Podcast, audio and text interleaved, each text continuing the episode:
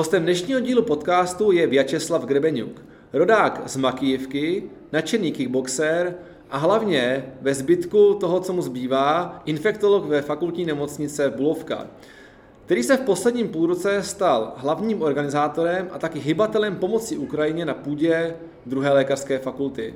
Slávo, vítej v podcastu Medici Volný. Děkuju, ahoj. Uh, ty jsi sem teda přišel z Ukrajiny už v roce 2012. Uh, co tě k tomu vedlo? No, uh, byla to víceméně náhoda.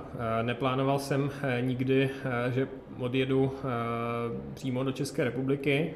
Nějak jsem vždycky počítal s tím, že, protože jsem z takového menšího města, tak jsem vždycky nějak počítal s tím, že odjedu někam jinam studovat na vejšku možná i do zahraničí. A ta samotná Česká republika mě napadla tak, že jsem se e, nějak ve svých 16 letech potkal s jednou holkou, která, e, se kterou jsem se chvíli kamarádil a ona měla spolužáka, co odjel do České republiky přes e, ten přes ty jazykové kurzy v těch mariánských lázních a vlastně s tím cílem, aby nastoupil na medicínu, což tehdy už jsem věděl, že chci dělat medicínu, tak jsem nějak o tom řekl svým rodičům a začali jsme na tom pracovat. Spojili jsme, nějak, spojili jsme se s nějakou agentkou u nás doma, která pomáhala s tím, s tou přípravou těch dokumentů a nakonec to nějak proběhlo celkem hladce.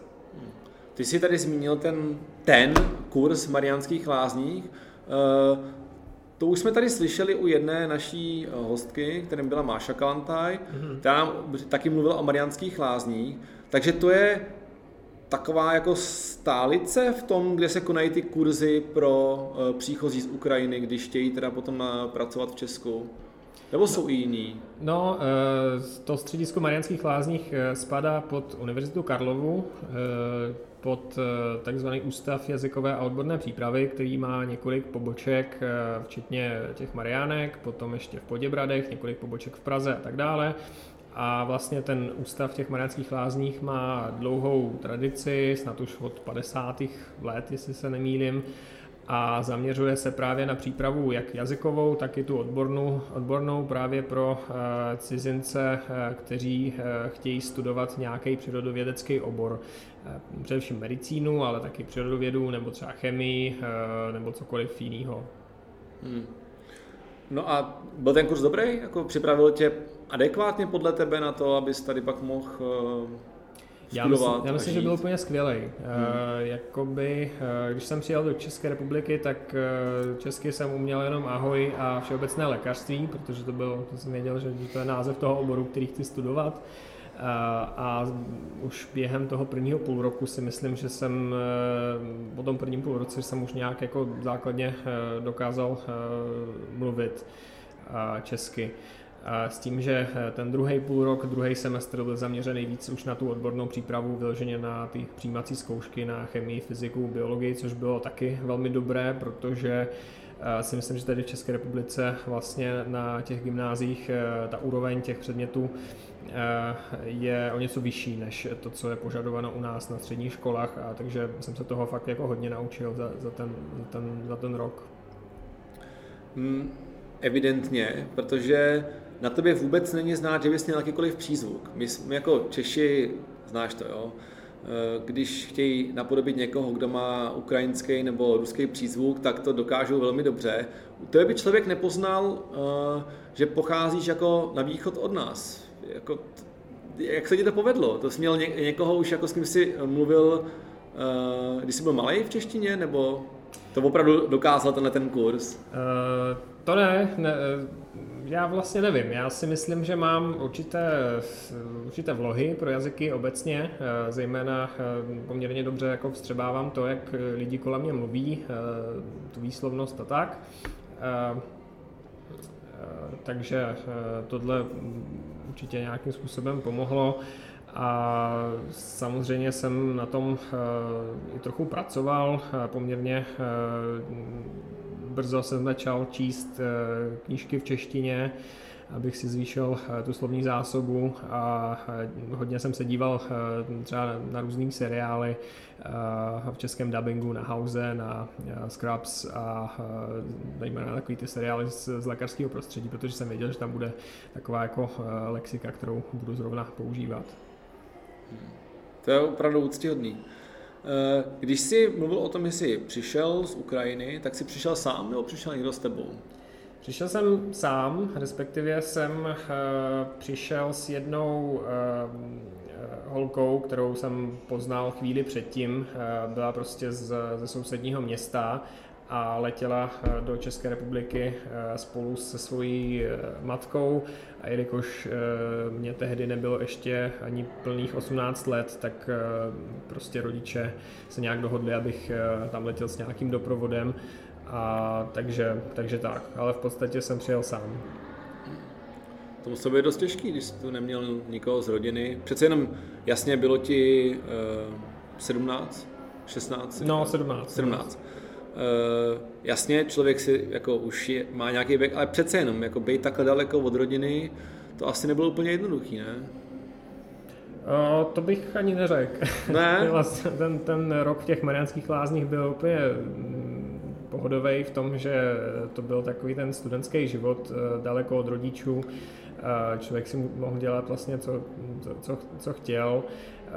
Samozřejmě jsme se učili, ale taky uh, užívali jsme si spoustu srandy, nějakých večírků, uh, prostě nevím, randění s holkami a tak podobně, takže to bylo jako fakt skvělý. Tak jste byla taková komunita, jo? Tam byla, no, Marianky, Marianky je vlastně takový malý město na západě Čech, kde takový jako, že jo, lazenský městečko, tam jsou jenom uh, důchodci z Německa a z z rusky mluvících zemí a potom ta jazyková škola a kolej, kde každý rok je tak 150 až 200 mladých studentů, kteří bydlí všichni pohromadě, pohromadě všichni se navzájem znají a všichni spolu nějak jako tráví čas a paří spolu a tak, takže, takže jo, tam byla taková jako docela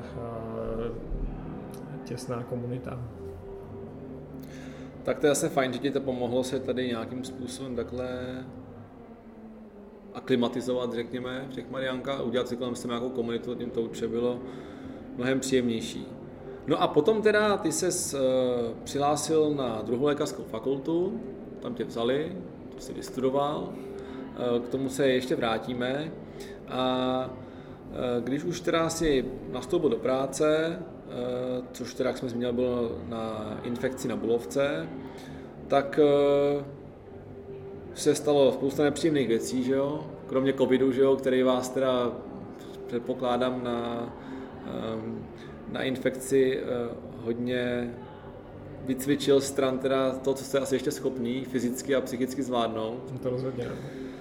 Tak přišlo ještě něco mnohem horšího čem už tady nemusíme, nemusíme moc dlouho asi rozebírat. A ty si se naprosto chváli hodně uh,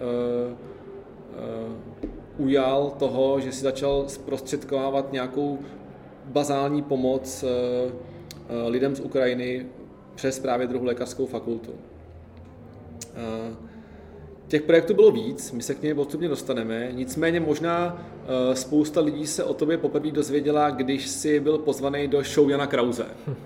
To bylo 9. března 2022. Uh, eh, proč si myslíš, že tě pozval? Jako, jenom aby jsme to uvedli jako na první mínu, ty jsi do té doby nebyl veřejně známá osobnost. No, nebyl. Myslím si, že pořád ani jako moc nejsem. A uh, Eh, proč mě pozval? Eh, to přesně nevím, nicméně eh, byl jsem kontaktovaný tiskovou mluvčí naší, naše nemocnice, že vlastně show Jana Krause potřebuje nějakého ukrajinské, ukrajinského lékaře prostě na to další natáčení a jestli bych nechtěl jít. A to bylo toho 9. března, úplný začátek války, eh, což pro mě bylo velmi takové hektické, zvláštní období, kdy vlastně ta válka přišla pro mě jako úplný takový jako šok, eh, kdy se stalo něco, co co, s čím jsem jako vůbec nepočítal. Prostě něco, co se nemohlo stát a ten svět jako by se najednou otočil na ruby a všechny zákony a pravidla přestaly platit. Takže i takový bizár jako pozvání na show Jana Krause mě zase tolik jako nepřekvapil.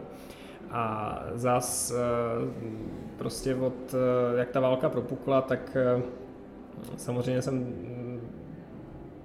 i hned chtěl nějakým způsobem se zapojit a nějak pomoct a říkal jsem si, když nemůžu být tam v místě dění, někde v Kijevě nebo tak, tak prostě je nějakou mojí povinnosti využít všechny možnosti a všechny soapboxy, které mám tady k dispozici k tomu, abych o tom, o té válce mluvil, přitahoval k ní pozornost, zvyšoval povědomí a prostě dělal cokoliv, co by aspoň trochu eh, v té situaci pomohlo. tak eh, proto jsem do toho šel a moc jsem nad tím nepřemýšlel v tu dobu. Hmm, chápu. Takže mm, prostě show Jana Krause si tě pozvala proto, že jsi Ukrajinec. A chtěli, chtěli, myslíš jako ukázat, že jako rozbít takový ten určitý stereotyp, který tady panuje o Ukrajincích? Já nevím, já nevím, co vlastně chtěli. Eh, když eh, mě kontaktovali poprvé i ta produkce, tak eh, já jsem z toho dostal takový dojem, že, že nebudu vlastně jediný Ukrajinec, který ho tam pozvou, že tam bude víc a že to bude celý jako Ukrajině a explicitně mi bylo vlastně řečeno, že sice ten formát té show standardně je takový jako zábavný, že vlastně tentokrát to bude trochu jiný, že to bude takový jako vážnější, že budeme se bavit o té válce a, a, a já jsem tomu celkem i věřil, protože samozřejmě jsem to jako hodně prožíval a přišlo mi to jako celkem na místě, že prostě e, čas, jako nebyl to čas pro srandu. A, takže já jsem si myslel, že, že tam jdu kvůli tomu, abych, eh, eh, abychom, abychom se jako mluvili nějak jako víc vážně o, o té válce a o té situaci a co se dá s tím dělat. Eh, nicméně potom, co to proběhlo zpětně, si myslím, že možná ten jejich záměr byl takový prostě ukázat nějakého jako zástupce té ukrajinské menšiny, co, co v Česku žije, která je velmi početná vlastně nejpočetnější menšina, že jo, a zároveň... E, Když pomineme Slováky, tak jo. Já, já myslím, že, jsme, že, nás, je, že nás je víc. víc. Já myslím, že nás je víc, no. Ty jak vidíš, to jsi dostat, to jsem myslel, že tady víc Slováků. Hlavně teď, no. No teď určitě, no, teď určitě, no. no promiň, promiň, ty mě skočil do řeči. No, no, uh, no, tak uh, a zase možná chtěli lékaře, protože že to je nějaký povolání, který má eh, nějakou společenskou prestiž a možná chtěli uh, ukázat, že nejsme jenom uh, nějaký takový jako stereotypní dělníci nebo uklízečky a možná to byl jejich záměr, ale to, to jenom jako spekuluju, nevím. Což je jako na druhou stranu to je chválihodný záměr, jo, že se o tohle stažili. Nicméně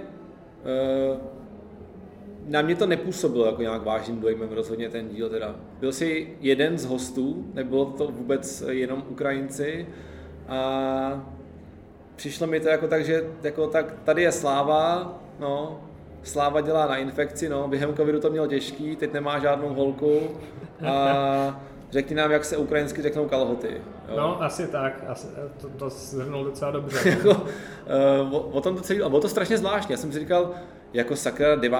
března, to bylo dva týdny potom, co zač, začala válka. No, tak nějak. Tak to mi nepřišlo úplně jako adekvátní v tuhle chvíli, jako čekal bych taky něco vážnějšího trošku. Ať myslím si, že jako, zase nechci tady rozhodně nějak hej, hejtovat show Jana Krause, jo, myslím si, že je chválihodný, že si chtěl někoho pozvat a na druhou stranu si asi říkám, víš, jako nechtěli jenom prostě si zvýšit sledovanost, tím je tam pozvou někoho z Ukrajiny, tak jako trochu, aby se neřeklo, že se to teď jakoby má, jo, a mám to takový jako smíšený dojmy vlastně, jo, co byl vlastně ten záměr jejich. A už jako nemám iluze o tom, že lidi dělají jenom dobro, tak si tím nejsem úplně tak trošku jistý. No. Tak možná si každý udělá svůj názor. No určitě. Jako... Já jsem asi furt blbý, já si myslím, že asi ten jejich záměr byl dobrý, ale podle mě se to úplně jako nepovedlo. Uh, těžko říct. Těžko já nevím, to, je, to je prostě show business, no. já se ani nebudu tvářit, že tomu nějak rozumím. Prostě hmm. chtěli něco udělat, něco udělali a, a nějak to proběhlo. Nějak to proběhlo, no asi, asi se to nemá uh, větší cenu šťourat. Nicméně jednu věc, co tam uh, Jan Kraus vypíchnul, tak to mi přišlo dobrý a tehdy se to ještě tolik neřešilo a to je to, jak je pro ukrajinské ženy důležitý vždycky dobře vypadat. To znamená, i když jdou jenom vyhodit odpadky. Aby prostě ukázali, že jako oni jsou krásní sami o sobě bez toho, ale jako, že se prostě namalujou, že vezmou si něco hezkého na sebe, což pro spoustu Čechů bylo těžké jako pochopit, že tady vidějí jako váleční uprchlíky a ty ženský mají nalakovaný nechty, teď mají zlato kolem krku, že jo, a vypadají fakt jako špičkově, jo. To jsem jako bylo dobrý, že už tehdy na to jako upozornil, ale myslím si, že na to lidi trošku, trošku asi zapomněli. Tak eh, jak to je? Je to opravdu tak, že pro ty, pro ukrajinské ženy je to tak důležitý?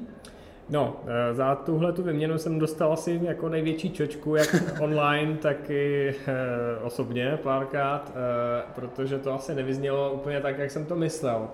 E, je to určitě tak, že samozřejmě ta otázka byla položena velmi obecně, tak jsem e, na to mm, jsem musel nějak jako generalizovat a prostě uvést příklad nějaké jako průměrné ženy, což nic takového samozřejmě neexistuje, ale Eh, obecně si myslím, že ano, eh, ukrajinské ženy mnohem eh, větší důraz kladou na to, jak vypadají ve smyslu, eh, že častěji používají make-up, častěji prostě eh, mm, zdůrazňují tu ženskost eh, v tom jako konvenčním smyslu, že nosí podpatky, hmm. lakují si nechty a tak dále, ale nemyslím si, že to je nutně dobrá věc, protože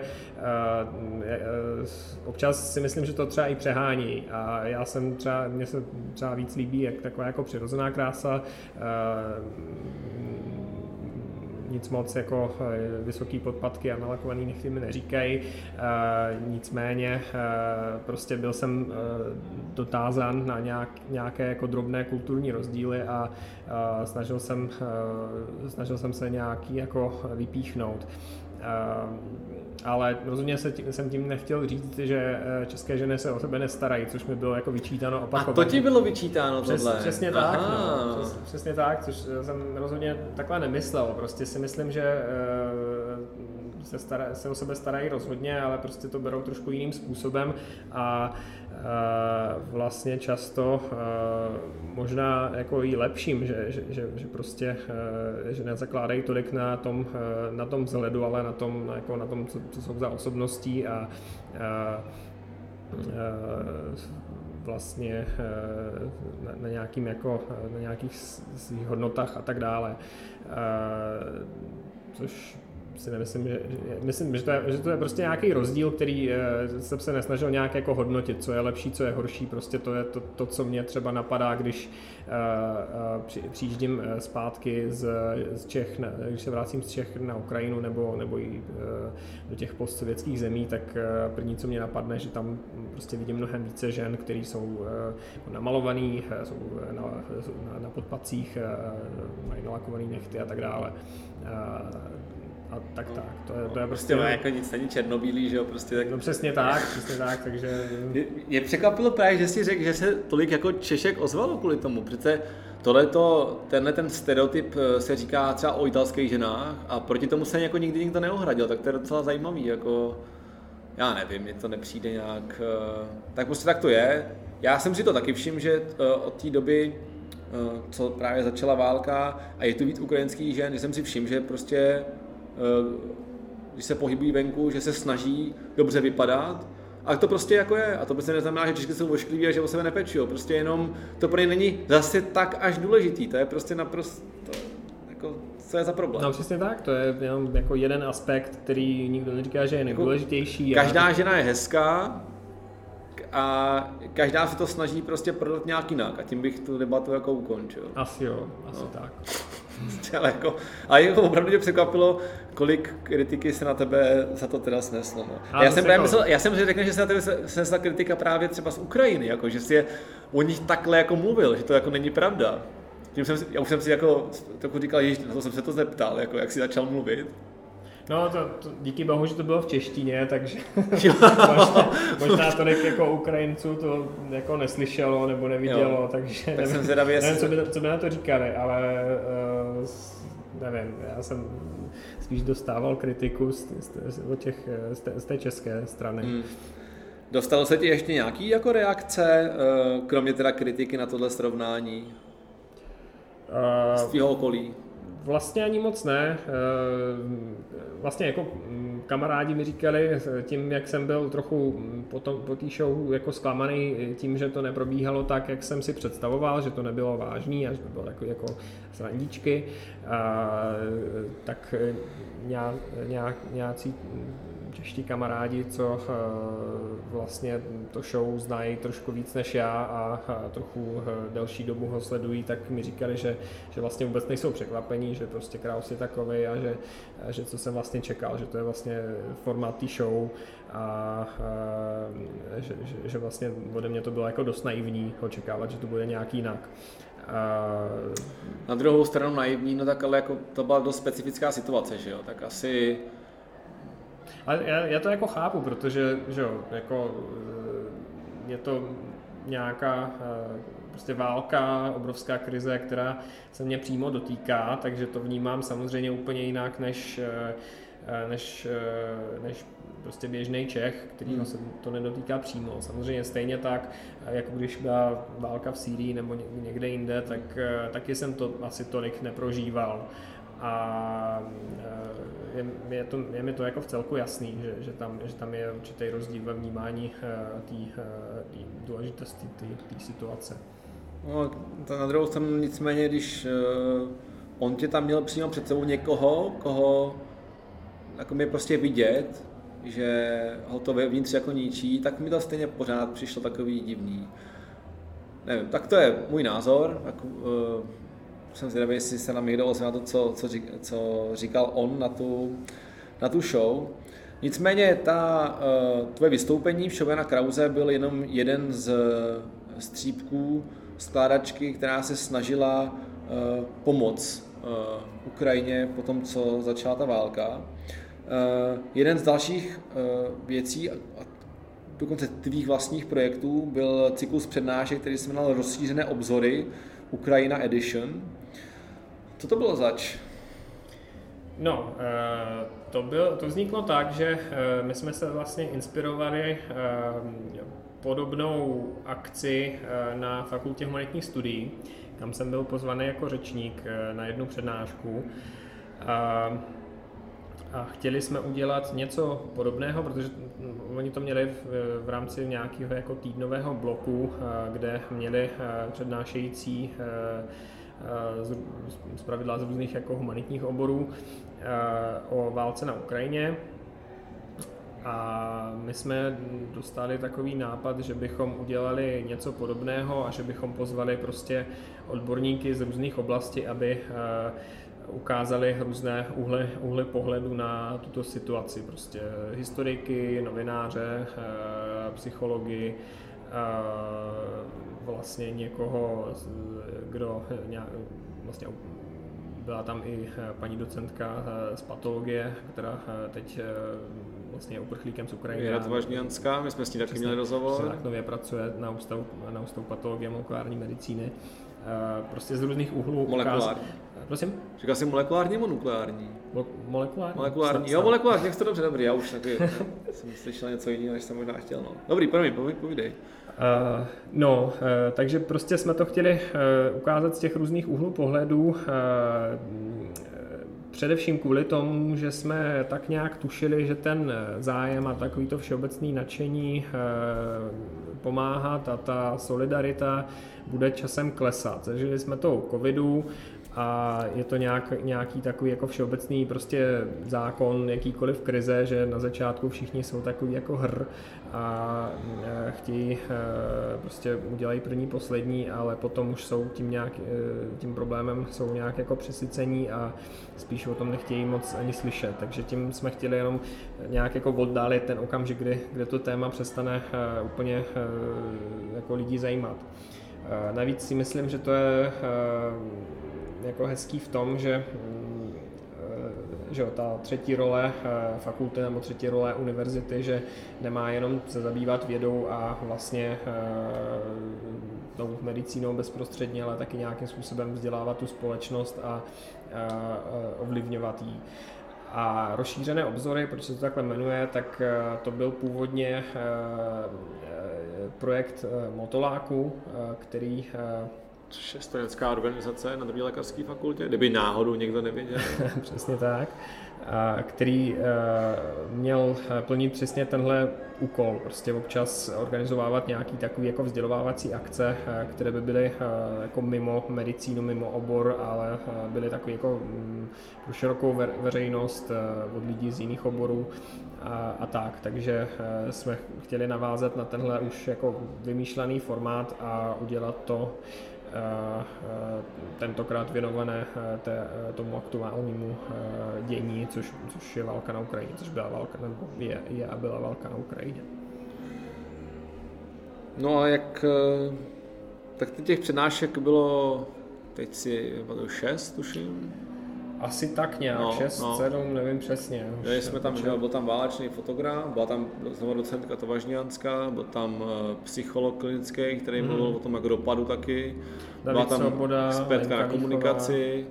No, bylo tam, těch témat byla spousta, rozhodně to naplnilo ten, uh, ten koncept těch rozšířených obzorů, obzorů, ale naplnilo to i tvoje očekávání toho, co to mělo přinést? No, uh upřímně. Já jsem uh, byl strašně rád za to, že uh, ty lidi, uh, které jsme oslovili, ti odborníci, byli vlastně strašně vstřícní a vlastně nikdo nás neodmítnul. A všichni přišli a všichni si myslím, že přednesli velmi kvalitní přednášky, které které byly fakt dobrý a fakt jako to ukazovali, ukazovali z různých, z různých úhlů pohledu. To, co eh, se mi trošku eh, co se mi zdálo trošku jako nepovedený, bylo to, že ta, ta účast eh, studentů a zaměstnanců fakulty nebyla moc vysoká, což se dá pochopit, protože ty přednášky byly nějak, myslím, od konce dubna přes květen, což je přesně doba, kdy studenti se připravují na na zkoušky, eh, na, eh, vlastně na zkoušky v letním semestru, takže asi neměli za stolik času chodit ještě na nějaké přednášky navíc, což jako dá se to pochopit, nicméně většina těch přednášek je nahraná a je, myslím, stále k dispozici na fakultním webu, takže jsem, a YouTube. jako, jsem rád, že to proběhlo. Uh, uh, byl bych radši, kdyby ta účast byla větší, nicméně vůbec nelituju toho, že jsme to zkusili. Jak se, eh, jak se vůbec teď daří studentům medicíny, eh, kteří přišli z Ukrajiny právě na druhou lékařskou fakultu? Jsi s nimi v kontaktu? Jo, ty myslíš ty nový, co, co jsme přijali do toho freemoverského programu? No, nebo, no ano, jestli můžeš klidně rozvést ten, eh, ten program jako takový a pak i ty konkrétní příběhy. No vlastně už od Jára nějak univerzita eh, začala pracovat na tom, eh, jakým způsobem vlastně můžeme přijímat eh, ukrajinské studenty, vysokoškoláky na české fakulty. A rozhodli se, že ten, ten formát, ve kterým se to bude odehrávat, bude program Freemover, což je taková jako stáž, kdy, která je nej, nej, asi nejméně zavazující, kdy ten student formálně zůstává studentem ty své domovské univerzity a má nějaký takový jako poměrně volný program, který si sám nastaví nebo který mu nastaví ta fakulta a, a vlastně dochází na přednášky a, a, a tak.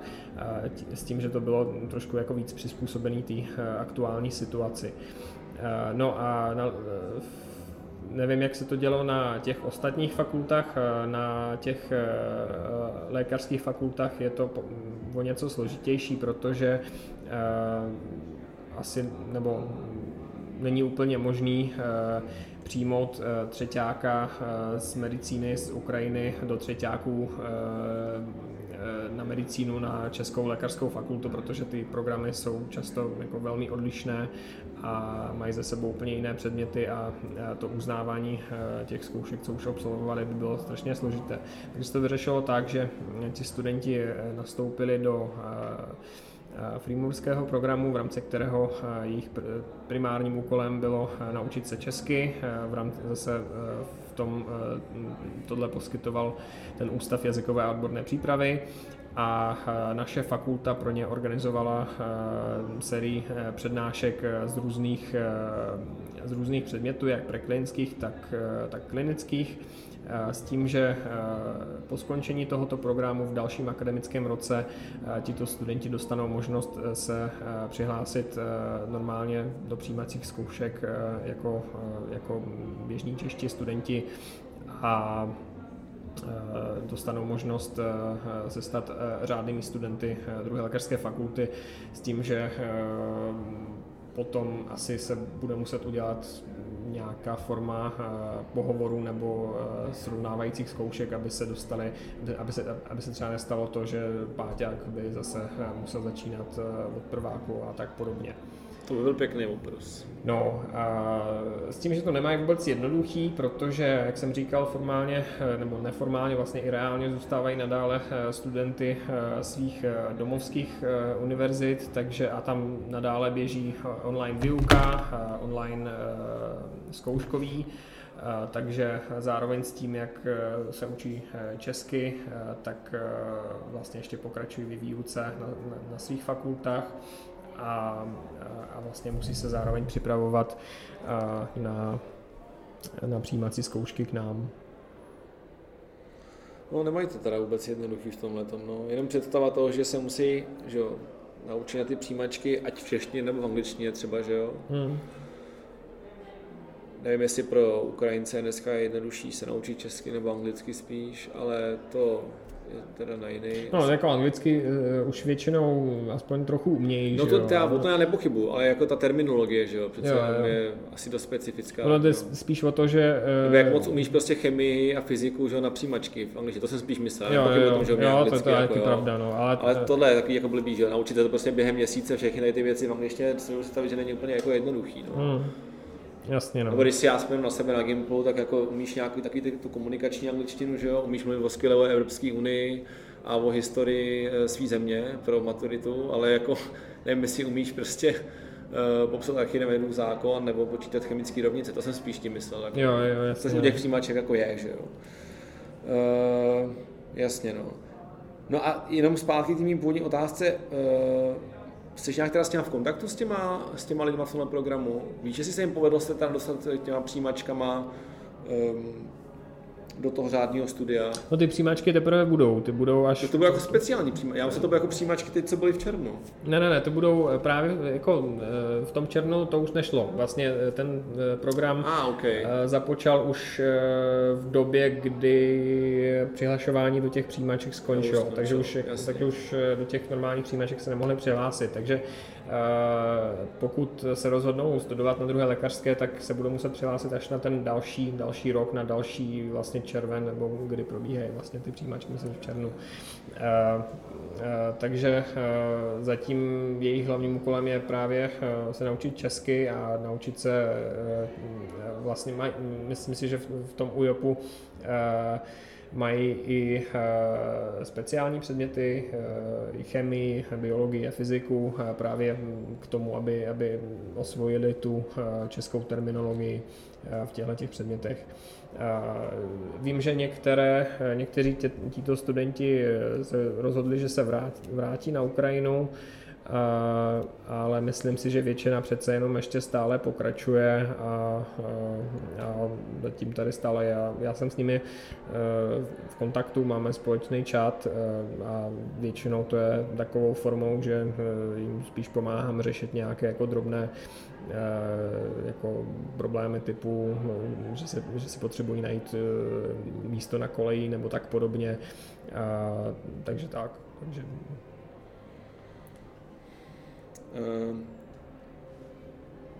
ty jsi to tady už jednou zmínil, když se bavíme o tom, o pomoci Ukrajině obecně, a to je to, že lidi už to tak trochu přestalo bavit, když to řeknu jako natvrdo. Jo, jakože na začátku všichni chtěli pomáhat, poté to bylo něco nového, přesně jak jsi zmínil s tím covidem. Ale prostě lidi už jsou unavení z toho, že to musí furt poslouchat a už je to třeba tolik nebaví. Já neříkám, že všichni, jako jo, mm. ale cítím to kolem sebe, že najednou se o tom tolik nemluví, jo, a najednou všichni nechtějí tady pomáhat, najednou prostě tady už nadávají lidi, že má, Ukrajincům, že mají výhody, že typicky třeba někteří seniori, jo, že Ukrajinci můžou jezdit zadarmo MHD, a oni mu za to musí platit, že jo. A stává se to i, bohužel se to zneužívá i v politických debatách a předvolebních kampaních, což je jako to se dalo očekávat no, taky. A dalo se to očekávat, máš naprostou pravdu. Um, myslíš si, že se to nějak změní, nebo, nebo jak to vůbec ty vidíš? Takhle mě to mě zajímá. Jak to vidíš ty? Uh, no, samozřejmě je to vždycky náročný v tý, právě v té druhé fázi, kdy už uh, nejde jenom o to, že to lidi přestává bavit, ale i o to, že ty lidi, kteří uh, byli do toho eh, aktivně zapojení od začátku, tak prostě jim docházejí síly a eh, už začínají být prostě vyhořelí z toho. To, to, to pozoruji na sobě, že už opravdu, eh, že paralelně s tím, jak jsem řešil tyhle ty věci, tak samozřejmě musel jsem chodit normálně do práce a plnit svoje běžné úkoly a vlastně ten poslední půl rok mě docela hodně vyčerpal a myslím a pozoruju to vlastně i na ostatních lidech, kteří se mnou hodně aktivně spolupracovali na začátku, že už prostě nemají ty síly, nemají ty kapacity. A, i ti studenti, kteří e, vlastně velmi obdivuhodně na začátku e, se zapojovali e, vlastně s nějakým takovým jako sebezapřením, že vlastně že obětovali nějaký svůj čas, kdy, kdy se Eh, vlastně správně měli eh, se učit na zkoušky nebo tak podobně, nebo řešit nějaké svoje, svoje eh, osobní problémy, tak samozřejmě tohleto se všechno tím nějakým způsobem se nahromadilo, tak to je, to je samozřejmě náročný, takže... No já jsem jenom, já, jenom že to skáču, já jsem jako nechtěl říct, že uh to neměl by hate na lidi, kteří pomáhali, že už jako nepomáhají, nebo to vůbec ne, no, to je spíš chápu, že už jsou z toho že jsou unavený, to je pochopitelný a ten drive prostě postupně jo, chabuje. To je jako, já jsem spíš myslel běžného průměrného Čecha, jako, jo, že už ho prostě to přestalo tak bavit a zajímat, protože si začal uvědomovat, že to vlastně nebude tak jako rychlý a krátký, mm. že to prostě bude trvat dlouho a že to vlastně nebude tak jednoduchý, jo, že tady um, že to bude trošku větší omezení, než jsme si asi všichni na začátku mysleli a co si budeme jako taky asi uh, moje nadšení za začátku bylo trochu větší než je teď, protože už taky uh, vůbec to nechci srovnávat a jenom uh, říkám, že je to pochopitelný. Um, ale jak říkáš, druhou, druhou, uh, na druhé straně jsou ty, kteří hodně intenzivně pomáhali a teď už jsou prostě vyčerpaný a bohužel i proto, že možná ta pomoc třeba i finanční a materiální u toho státu asi nebyla taková, aby je to v tom udržela možná, ne? Teď myslím třeba dobrovolníky, protože to byli pořád dobrovolníci, že jo? A kdo má prostě jako kapacitu dobrovolničit eh, rok v kuse, že jo? No jasně. Eh, to je, eh, to je taky prostě další faktor, protože třeba, že jo, my jsme na tom začátku Motol potřeboval nějaké eh, neúplně dobrovolníky, ale prostě zapojit eh, ty studenty, prostě bilingvální, kteří, kteří dokážou se domluvit s ukrajinskými pacienty a, a ti studenti pořád vlastně pracují především na urgentním příjmu a také na hmm. UA pointech. To samý vlastně trochu v menší míře potřebovala i Bulovka ale tam uh, oni dostali normálně uh, dohody o pracovní činnosti, takže z toho jakoby něco mají, což si myslím, že je dobře, protože, no, jasně, protože, protože zase to jsou prostě studenti, kteří na tom nejsou nějak finančně extra dobře, Eh, takže eh, a je to práce, která není, není vůbec lehká, takže si myslím, že by se to eh, mělo nějakým způsobem podporovat. podporovat. S čím teď já se setkávám je, nebo ten problém je, že třeba že přes, přes léto jsme začali spolupracovat s komunitním centrem Svítlo, respektive se Skautským institutem, který toto, toto centrum provozuje. To je na Staromáku, jestli znáš a, a tam... Jasno, jasno. Bych no, odpověděl tvoje otázky. Tak, tak jo, tak eh, na Staromáku je Skautský institut, eh, což který má pěkný, takový, eh, pěkný velký prostory a v rámci toho asi myslím si, že mají na to nějakou podporu od magistrátu. Tam vzniklo komunitní centrum Svítlo, kam Ukrajinci chodí vlastně jen tak jako se setkávat, organizovat nějaký kulturní akce, probíhá tam nějaká skupinová nebo individuální psychoterapie, nějaký hlídání dětí, nějaký eh, organizace nějakých eh, eh, aktivit pro ty děti. Je tam i, myslím si, že i nějaké, nějaké právní poradenství a podobné věci a vlastně my, eh, což jsem já a eh, malá skupinka studentů a absolventů eh, naší fakulty. Jsme tam začali chodit, myslím si, od, nějak od konce května, pravidelně dvakrát týdně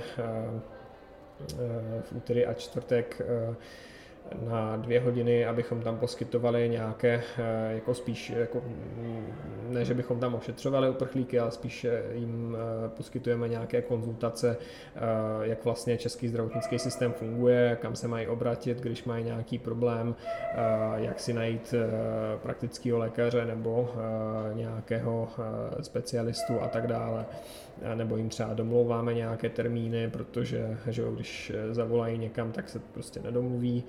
A, a nebo taky eh, překládáme eh, zdravotní dokumentaci, eh, nebo častý požadavek je například, že děti potřebují přeložit očkovací průkaz, aby mohly nastoupit do kolektivu. No a tohleto běží vlastně naprosto na dobrovolné bázi což e, má bohužel ten důsledek, že to dělám teď v poslední době jenom já, ještě pár lidí a vlastně opakovaně jsem se snažil do toho zapojit další lidi, ale vlastně zájem o to moc není, což je jako pochopitelný, protože to je jako další práce, která není vůbec jednoduchá a navíc je zadarmo. Hmm. Navíc celé to. Navíc ale je to přesně tak, kdy, kdy většina lidí, eh, většina těch studentů eh, je někde na dovolených nebo na stážích nebo, eh, nebo nedej bože se učí na zkoušky.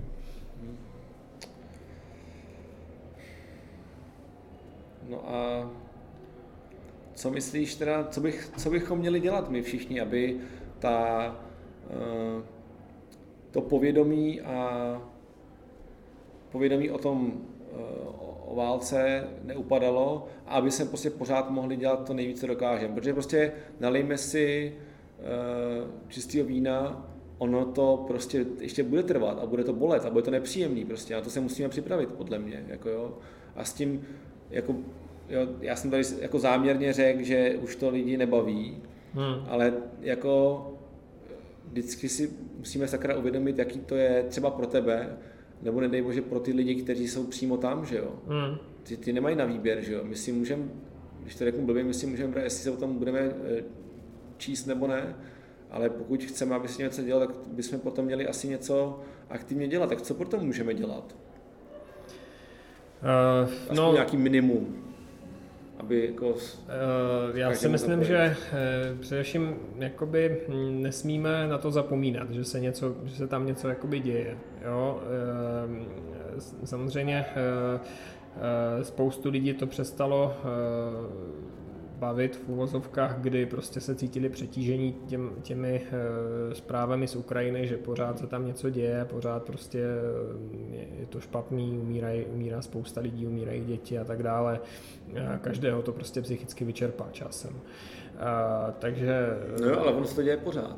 No jasně, ale jako je, je rozumný si prostě nastavit e, to informační pole takovým způsobem, aby, abychom na to nezapomněli úplně a zároveň bychom nebyli přetíženi. Tak nevím, prostě si říct, že jednou týdně se prostě podívám na nějaký na nějaký souhrn toho, co se, co se odehrálo co se odehrálo za poslední týden na ty Ukrajině a podívám se na nějaké možnosti, co můžu udělat, abych to nějakým způsobem podpořil. Myslím si, že v této fázi Uh, už uh, pro takového jako běžného člověka uh, to nejjednodušší a nejrozumnější je prostě nějak jako finančně podpořit ty organizace, které tu svoji činnost a logistiku a všechno už mají nějakým způsobem nastavený. Jo, a, takže asi, asi takhle bych to viděl. No. Super, tak to všichni určitě potom, až teda posloucháme, uděláme. Slávo, hodně jsme se bavili o válce. Pojď nám taky říct něco o sobě. Co dělá uh, Sláva Greveniu, když není v práci? Uh, to se nestává tak často. to jsem se bál, že řekneš. Ale uh, když uh, nejsem v práci, tak uh, samozřejmě si snažím udržovat nějaké jako volnočasové aktivity, uh, nějak jako vždycky pravidelně sportuju, abych se udržoval nějaké fyzické kondici, vyzkoušel jsem spoustu různých věcí a nakonec jsem skončil u něčeho, co jsem vlastně dělal od dětství a co mě asi nejvíce baví, což jsou bojové sporty. A asi před, nevím, před dvěma lety jsem začal s Krav Magou, což je takový jako izra, izraelská vlastně sebeobrana.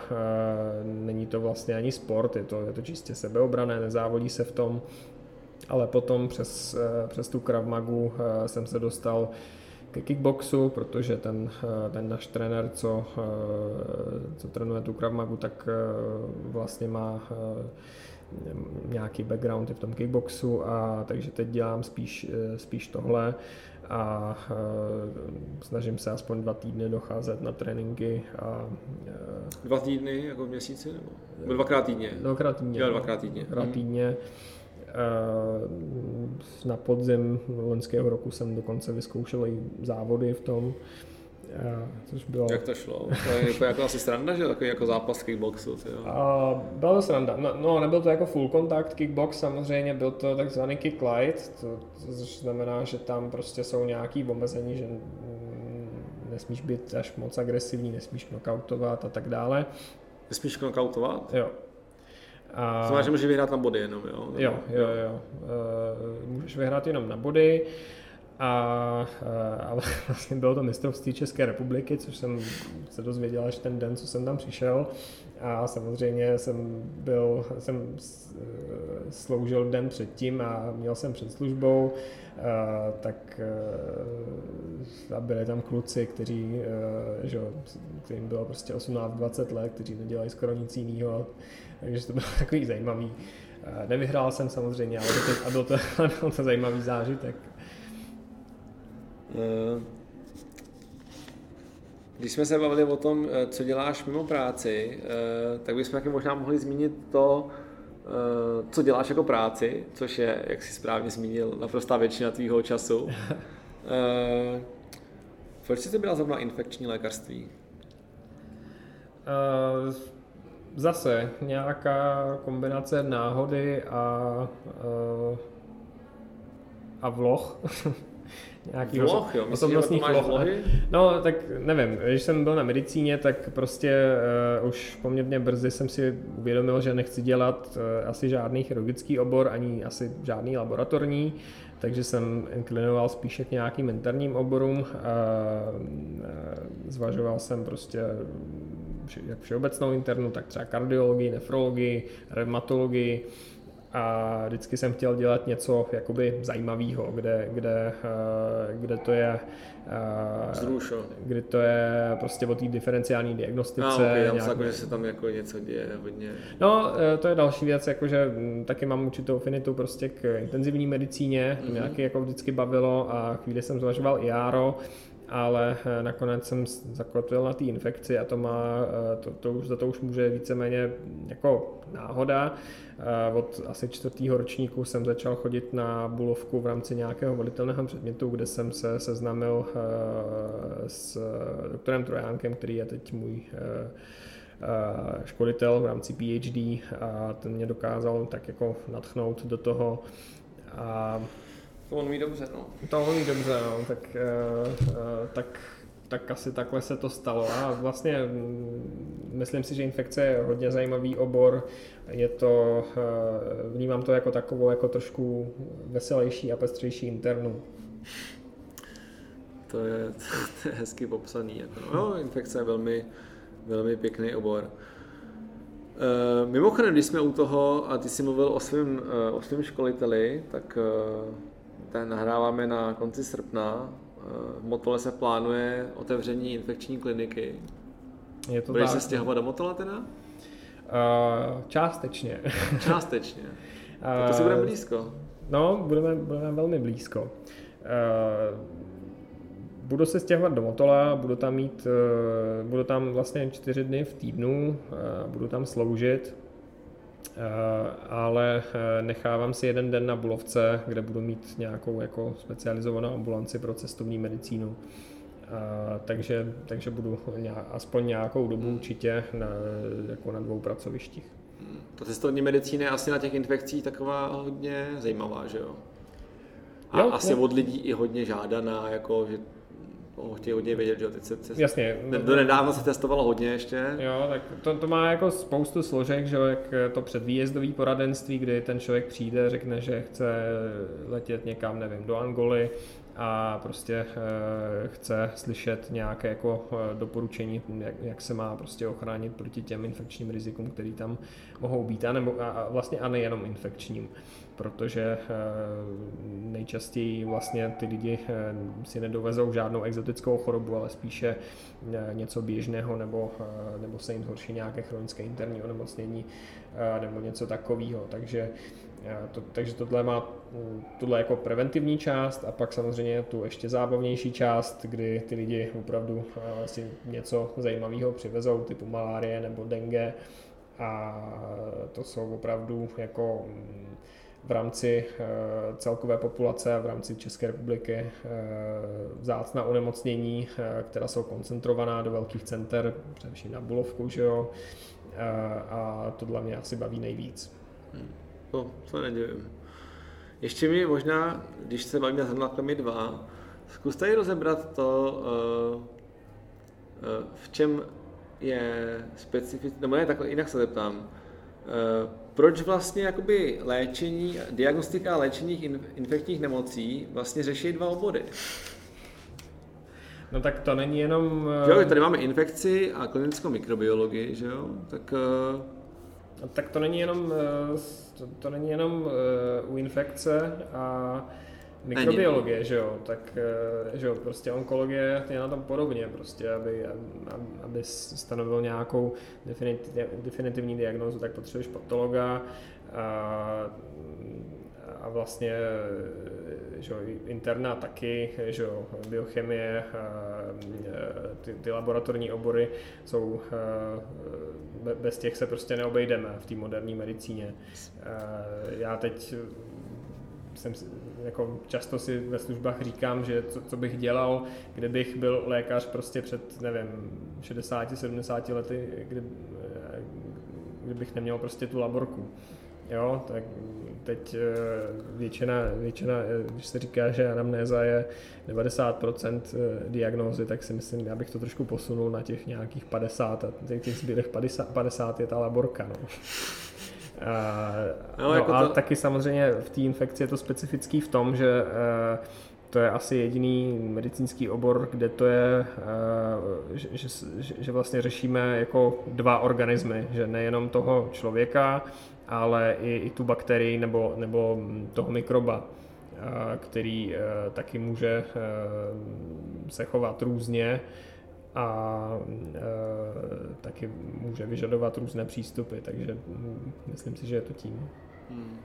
Ono hlavně, že jo, přesně jak jsi zmínil, infekce jsou vlastně v celé medicíně, tím jsou prostě poměrně specifický a infekční lékařství už prostě řeší ty opravdu nejhorší možné infekce, že jo, vás asi nezajímají močové infekce, že jo, protože ty si řeší na interně a na pediatrii, že jo, a přesně jak jsi zmínil, infekce jsou prostě všude, proto my ten servis jako na mikrobiologii poskytujeme všem, včetně infektologů, kde jenom ta spolupráce je prostě trochu intenzivnější na nějakých zajímavějších případech. Já jsem se zeptal schválně takhle blbě, že jo, prostě jenom, aby jsme možná tady eh, tomu, kdo se jako na to může jako zeptat, eh, dali jako jasně najevo, že eh, ty obory jsou, nebo respektive ty věci, které se řeší v těch oborech, jsou prostě propletený celou medicínou, což je pro ně oba určitě zajímavý. A hlavně, že jak si tady správně zmínil, mikračka je hlavně o té víc o té diagnostice, když to prostě infekce, že už je už o té léčbě toho konkrétního nemocného pacienta.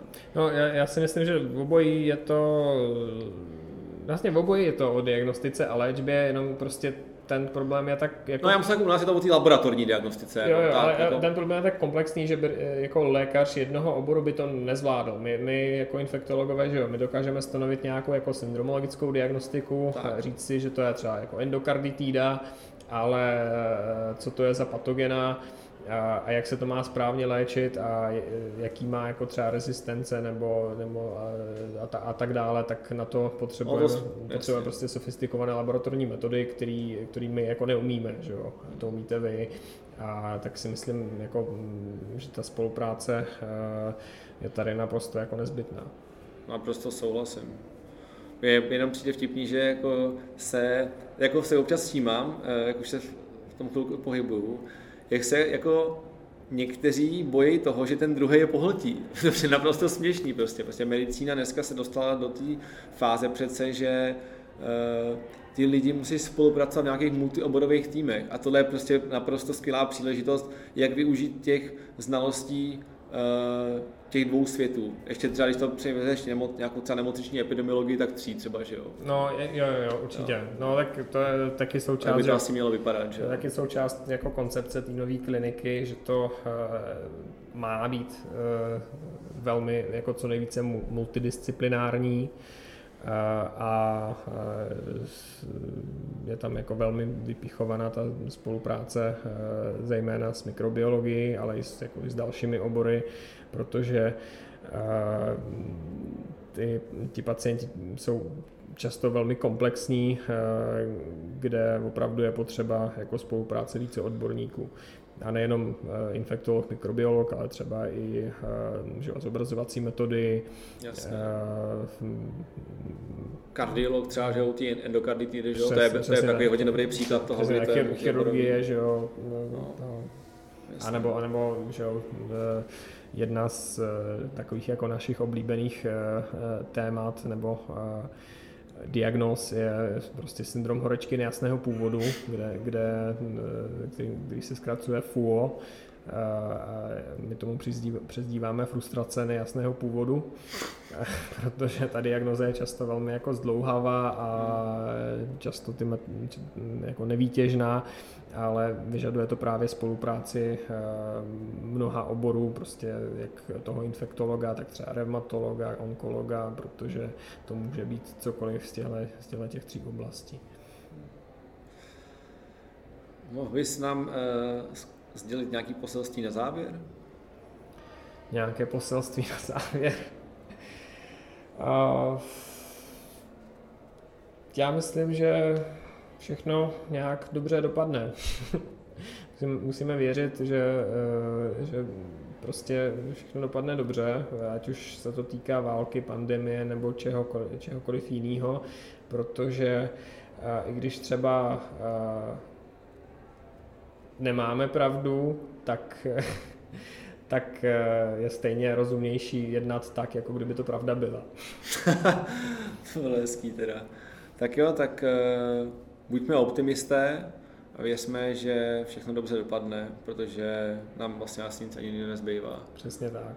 Slávo, moc ti děkuju uh, za to, že jsi s námi popovídal. Přeju ti, ať se ti daří a ať, jak jsi správně řekl, ať hlavně všechno dobře dopadne. Moc děkuji díky. moc, děkuji moc za pozvání. A vy se mějte krásně, ahoj.